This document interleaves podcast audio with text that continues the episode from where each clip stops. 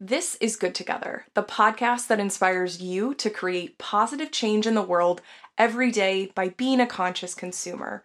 I'm your host, Laura Alexandra Wittig, founder of Brightly.eco, and I started this podcast a few years ago because I wanted a place to talk about the gray areas around sustainability and how being a conscious consumer can be challenging and confusing but it's totally doable. So join me in the name of reducing waste and living positively in the name of the planet.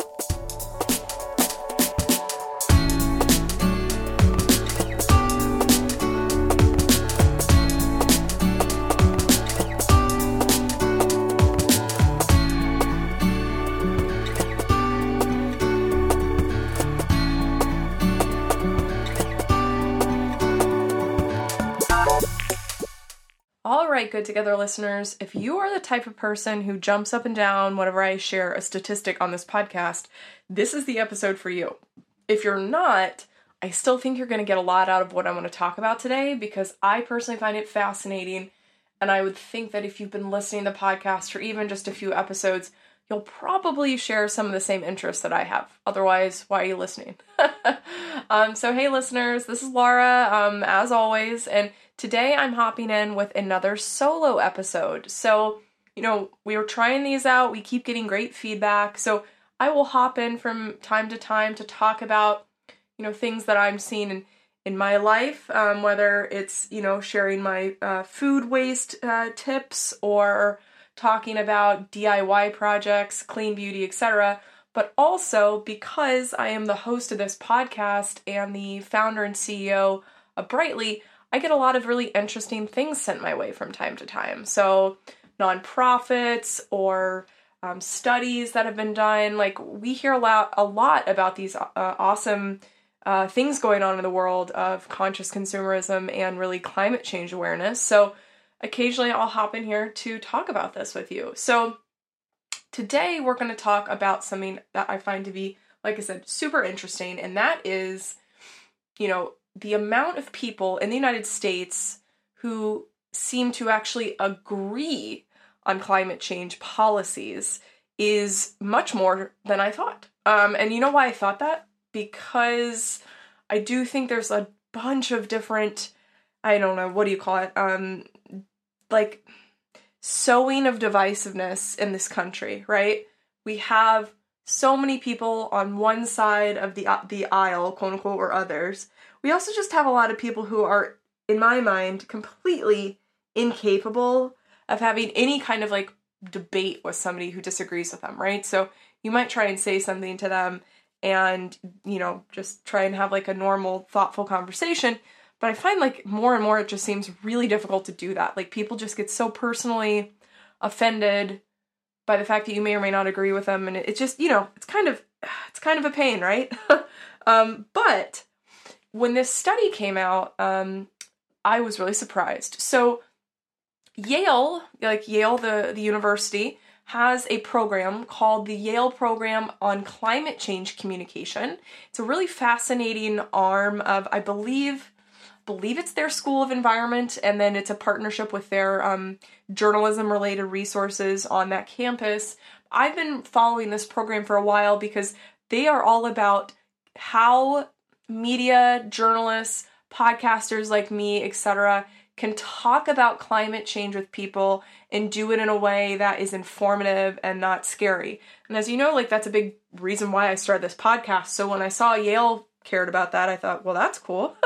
so um, I've been involved with them uh, for a little bit, just um, on the sidelines, and they recently sent me this report, um, and it's called "Climate Change in the American Mind: Politics." And policy. Um, and they actually partnered with George Mason, Mason University um, to do a big study. So what did they do? Did the big study. They surveyed about a thousand people, um, and the results really did, like I said, show something promising, which is that of the people they polled, um, registered voters really are all about te- protecting the planet, and we're going to talk a little bit more about those results. So it was a pretty solid mix of people that's why I was really excited about this, right? Like you could poll one side or the other and kind of receive results that you were expecting, right? Like we all have certain stereotypes about what political party is going to think what. Um, and unfortunately, usually those stereotypes aren't completely off base. That being said, this study actually had a decent swath of, of people that they talked to. So, um, of the polling that they did, 49% were Democrats, 36% were Republicans, and 11% were independents. And I would love to talk to those independents because I'm always like, how are they defining this nowadays, right? Like when I was in school, you may or may not know, I was a um, political science and journalism double major. So obviously this kind of stuff is right up my alley, but also like I feel like the definition of independent is so different from back when I was in college, which wasn't that long ago, but also was a long time ago. Like it's I'm not gonna I'm not gonna date myself, but listeners, you know I'm in my mid 30s, so there we go. Okay, so let's let's talk about like what people agreed on because we know exactly what they disagreed on. so anyway, what they agreed on. So roughly half of these folks said that global warming should be a high or very high priority for the president and Congress. So 54%. Um, not surprising, right? That that seems to say that it should be a high or very high priority you know, as much as I'd like everyone to agree on that, I think that there also are other issues at play here.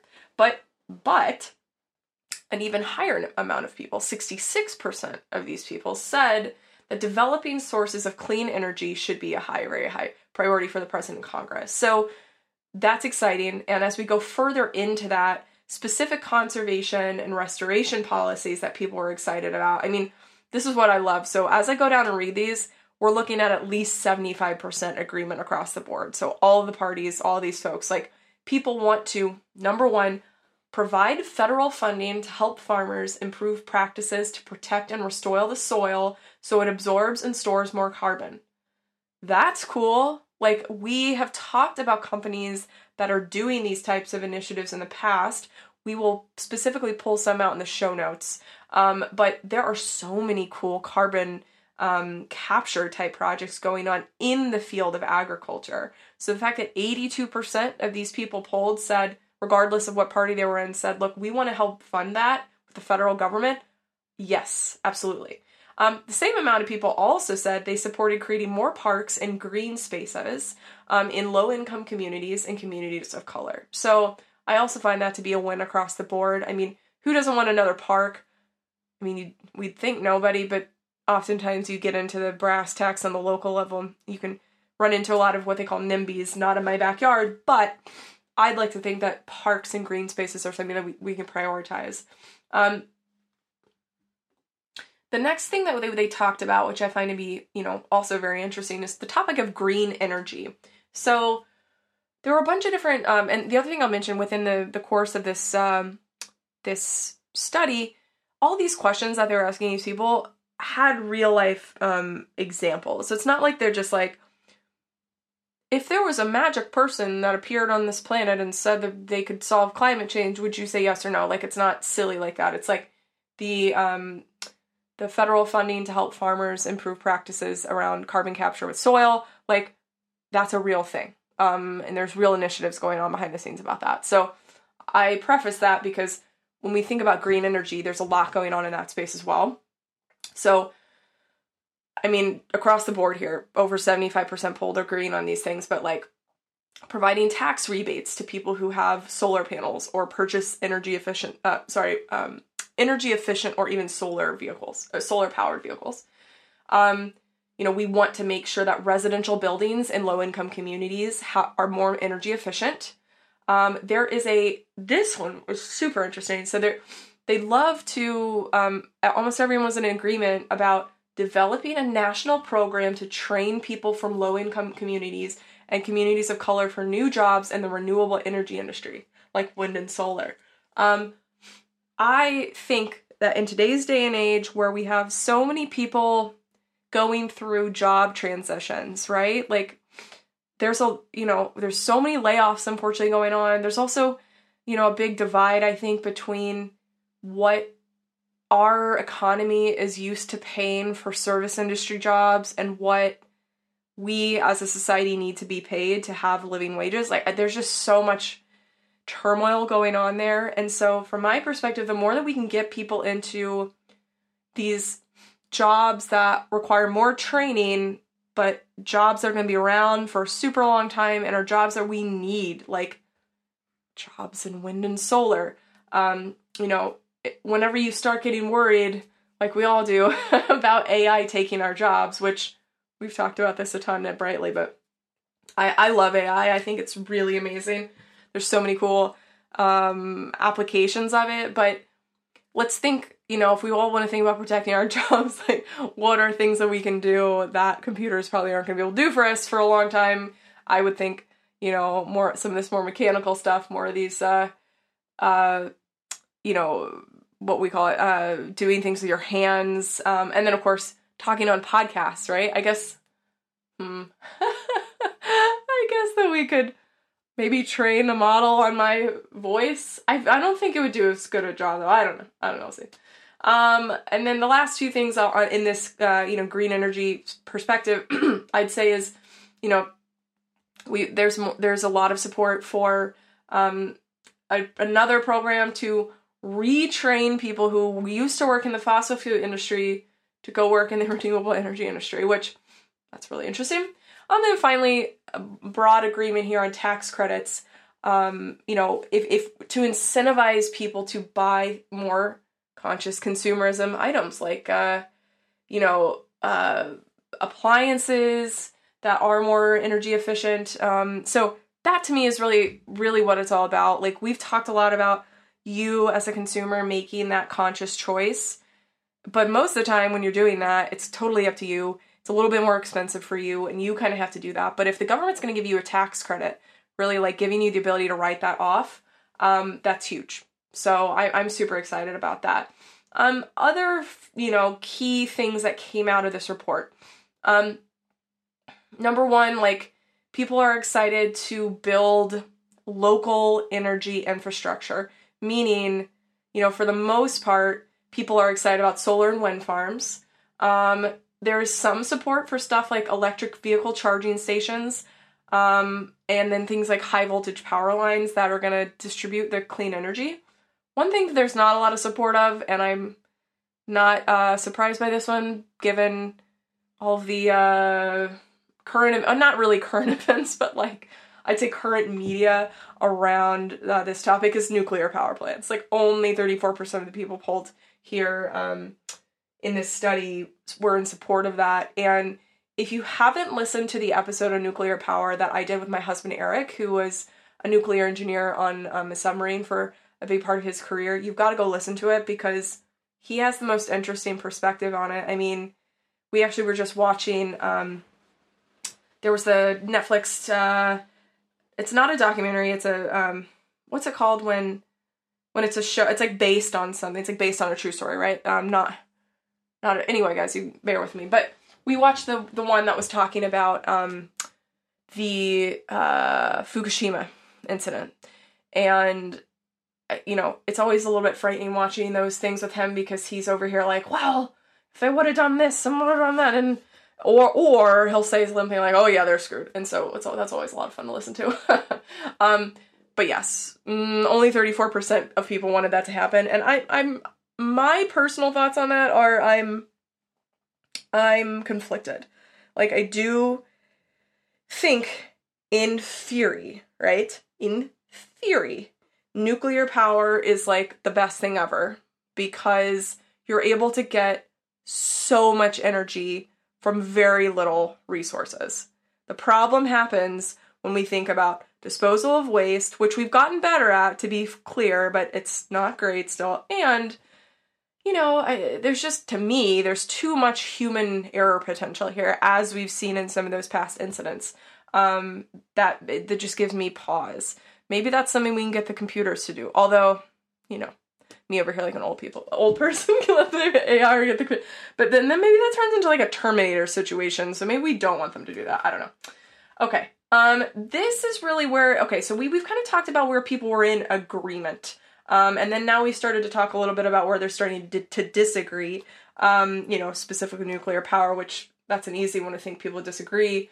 Um, but here's where I really honed in on because it, it just is so much all about what we do on this podcast and Brightly, which is the willingness of people to take political actions to reduce global warming.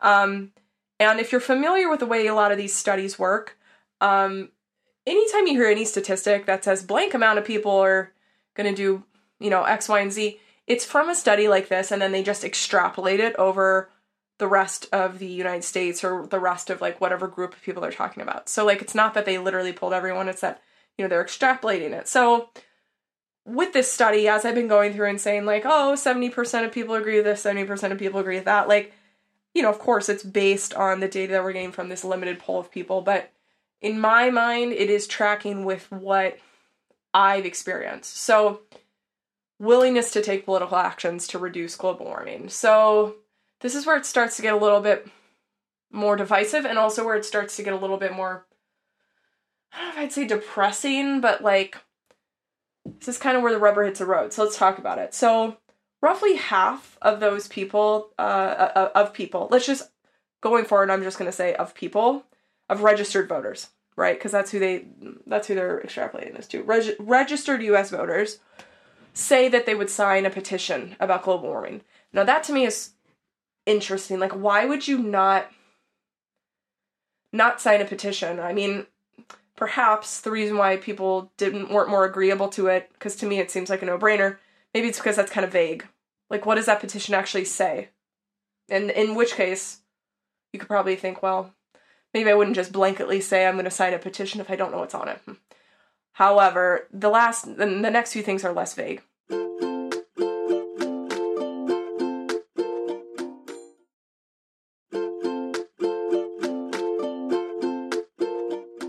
Only 32% of people polled said that they would donate money to an organization working on global warming.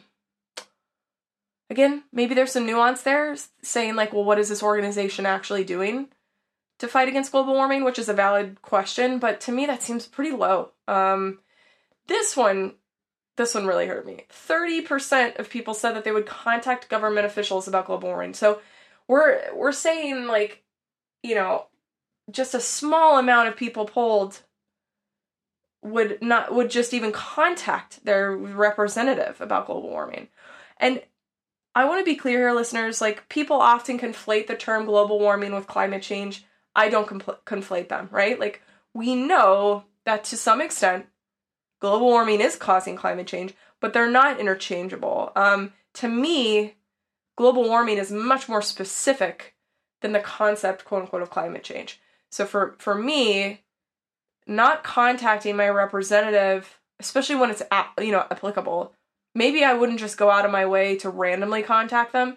But if there was something that was going to come up, which I'll tell you, there are plenty of policies um, that come up around specifically around global warming. That's that's that's depressing to me. Maybe it's because they think it's too hard. Maybe we need to do better for that. I mean that that, that was super interesting. Um, 30 about the same amount of people right? 30% said that they would uh, 30% of people polled said that they would volunteer their time to, to an organization working on global warming. Um, and about the same amount of people said they would even meet with the elected official their staff about global warming. Again we could speculate as to why this is. Um, again maybe it's a little bit too vague for people. I also think too like the vast majority of us myself included i feel like don't think we know enough about global warming maybe to feel like we're maybe we have a little bit of imposter syndrome saying, okay, well, what would I even talk to um, my representative about, like specifically about global warming? So perhaps there's a bit of a cheat sheet we can come up for you because I have a few ideas here in my head. I'm not going to get into them right now, but I think that there might be a few talking points that we could all come together on and, and, and think through. Okay. I also, if you can't tell, I'm getting over a slight cold, so apologies if my voice is a bit weird. Let's see. Okay, the next is part is where it gets spicy, but it's not necessarily the spicy you think it's going to be. So the next two questions that they asked these folks were about civil, non-violent civil disobedience. Um, and I laugh because I'm like, I wonder if people would actually admit to something like that. I don't know. But one in four registered voters would support an organization engaging in non-violent civil disobedience against corporate or government activities that make global warming worse yeah, and I mean, depending on what the definition of that one is, I'm totally in for it, right? Like we need to make sure. I mean, we had um, uh, the the gentleman that had uh, chained himself to believe it was Chase Bank, um, Peter Peter Kalmus. That's right, um, Dr. Peter Kalmus, and that was a fascinating uh, podcast. You've got to go back and listen. But that to me is a great example where, and that probably, yeah, I would suppose what he as what he was doing certainly was civil disobedience, and it certainly wasn't violent. So I don't see why we would uh, not support something like that. But that's just me. That's just me. Um, and then fifteen percent so much, much smaller amount of people said that they would personally engage in such nonviolent civil disobedience. So although, and there's a caveat here, although this 15% said that they would be willing to do something like that, only 5% said that they be willing to get arrested as part of such an action. So Dr. Peter Kalmus was arrested um, for his, um, you know, disobedience and chaining himself to that um, the bank headquarters. So again, this is not overly surprising. not overly surprising. So the last bit of this, which we'll, we'll kind of close up the statistics and I'll offer a few more thoughts here, is who should act. we talk a lot about who should act, and I like to talk a lot about actions that we as consumers can do, but I also know that you and I I share the same thoughts think that, of course, corporations and industries should act. I mean, 70% said, of course. The Congress, US Congress, 63%. Uh, the parties, the main parties, the Democrats and Republicans, yes. Um, and I mean, the list just goes on and on. Everybody's just saying yes. like, why wouldn't you say that? I mean, I suppose you could vote down the quote unquote citizens themselves. That was the piece that um, was polled. I suppose if you really felt like you had already done all you could do, you could vote that one down. Um, however, half of people polled here said they themselves should be doing more to personally address global warming. And if they asked me, which they didn't, I was not part of this poll, I would agree. I would say, of course, there's more I could be doing to address global warming. Now, you could argue that not only am I doing a lot in my personal life, but of course, I'm doing a ton uh, in my professional life. I've dedicated my whole uh, professional career to helping just talk more about conscious consumerism and, you know, by proxy, addressing global warming.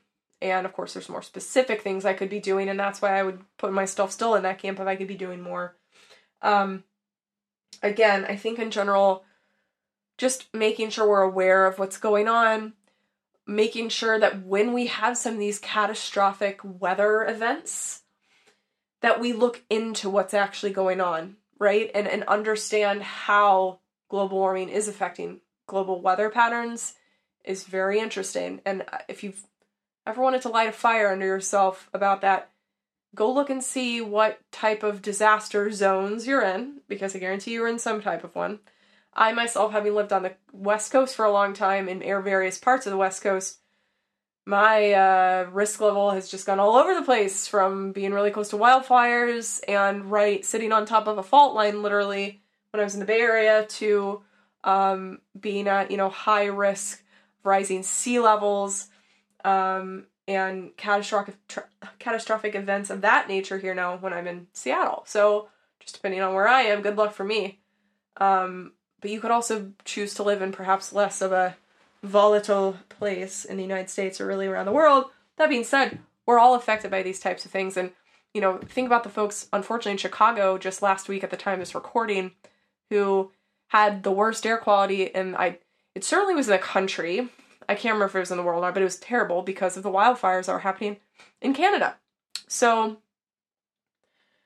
I would just tell us listeners like, as a society and as conscious consumers, the first thing we should always be doing is researching it and being curious and understanding more and not necessarily being like, oh, well, these woods are on fire because of climate change. It's not necessarily the case. Like sometimes there's, you know, specific reasons for that. You should also listen. I had a fascinating um, episode with um, somebody who did does prescribed burns um, and is a, a, firefighter that does that. And she and I had a great conversation. We'll link that in the show notes. But I, I say that because the whole wildfire situation is much more nuanced than you just think think about it if you just immediately jumped to conclusions like that. So be curious.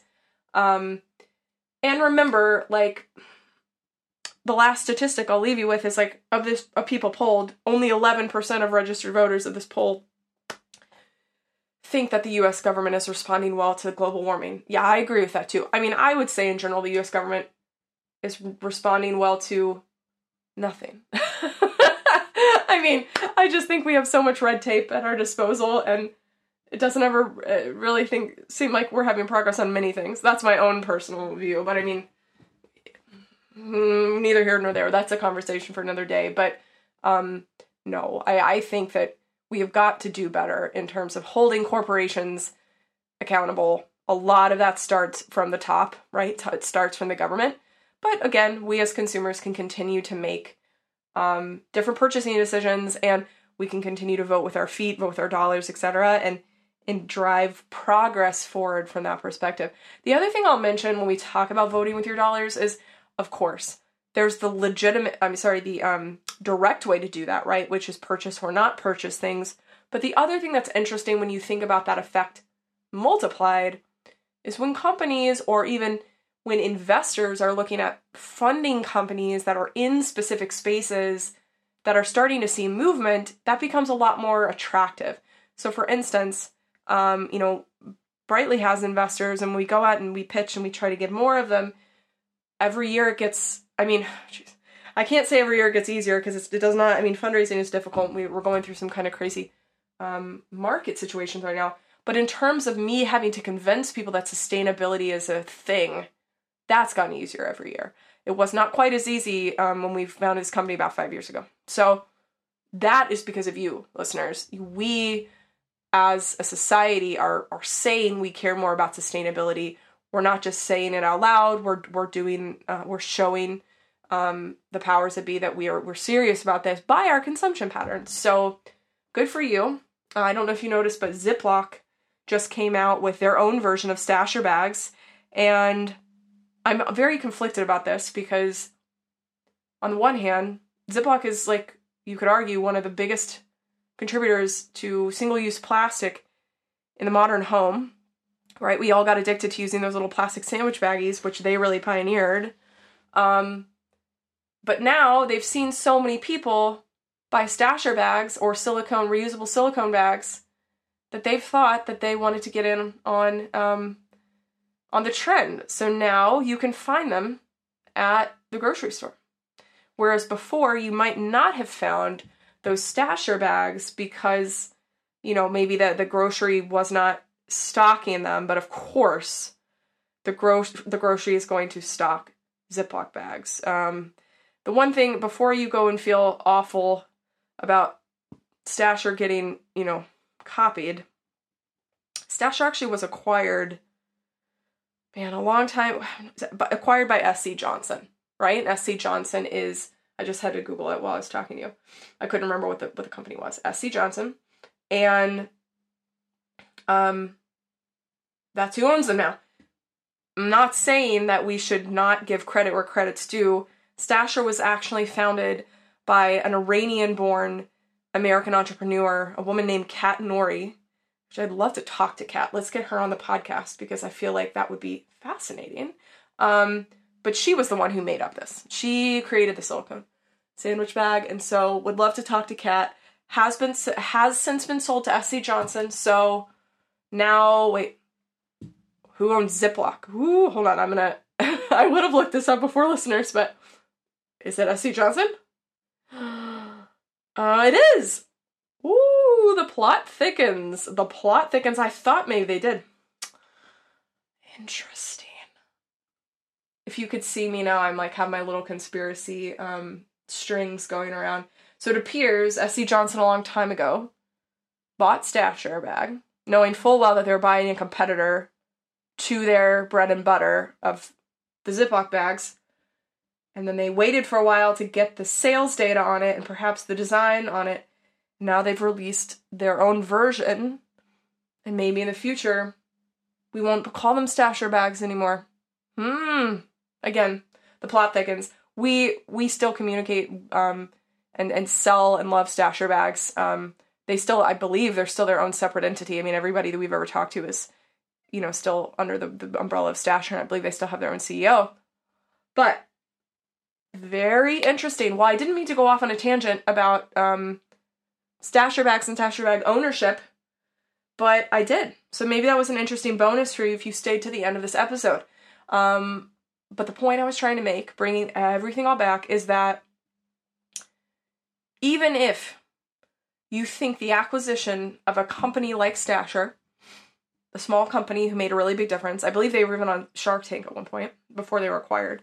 Um, even if you think that that's not a good thing, which you could probably debate that whether or not it make, makes sense.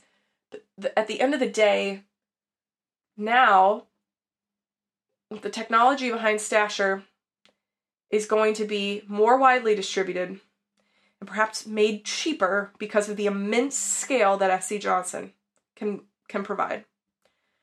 And whether or not we feel personal decision, personal feelings about that company owning it, we can't argue with that at least. We can't argue with the scale, the accessibility, and the affordability that that situation is now going to bring to the concept of a single use plastic bag.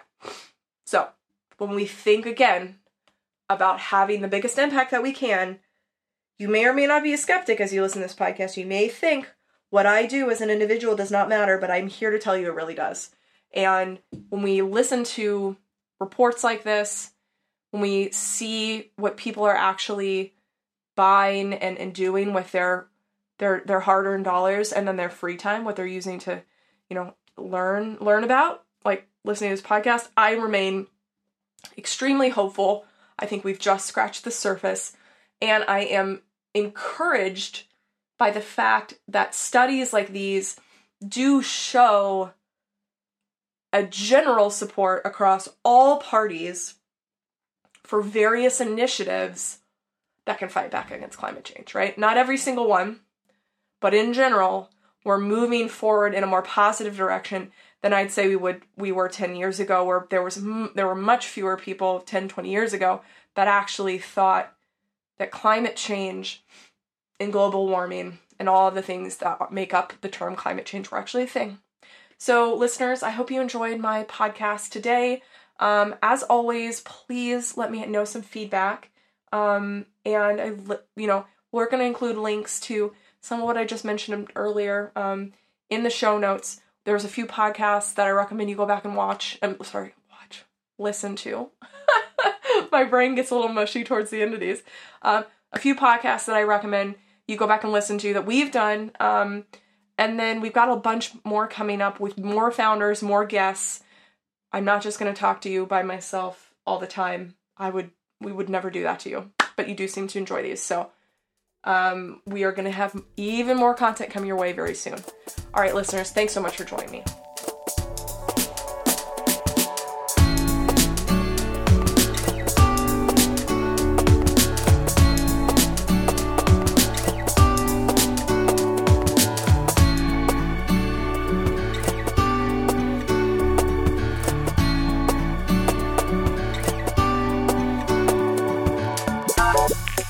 Joining us on another episode of Good Together.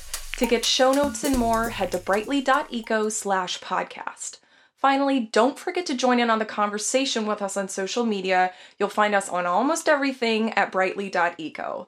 Don't forget, we're all on this journey together, so have fun putting the planet first and stay curious.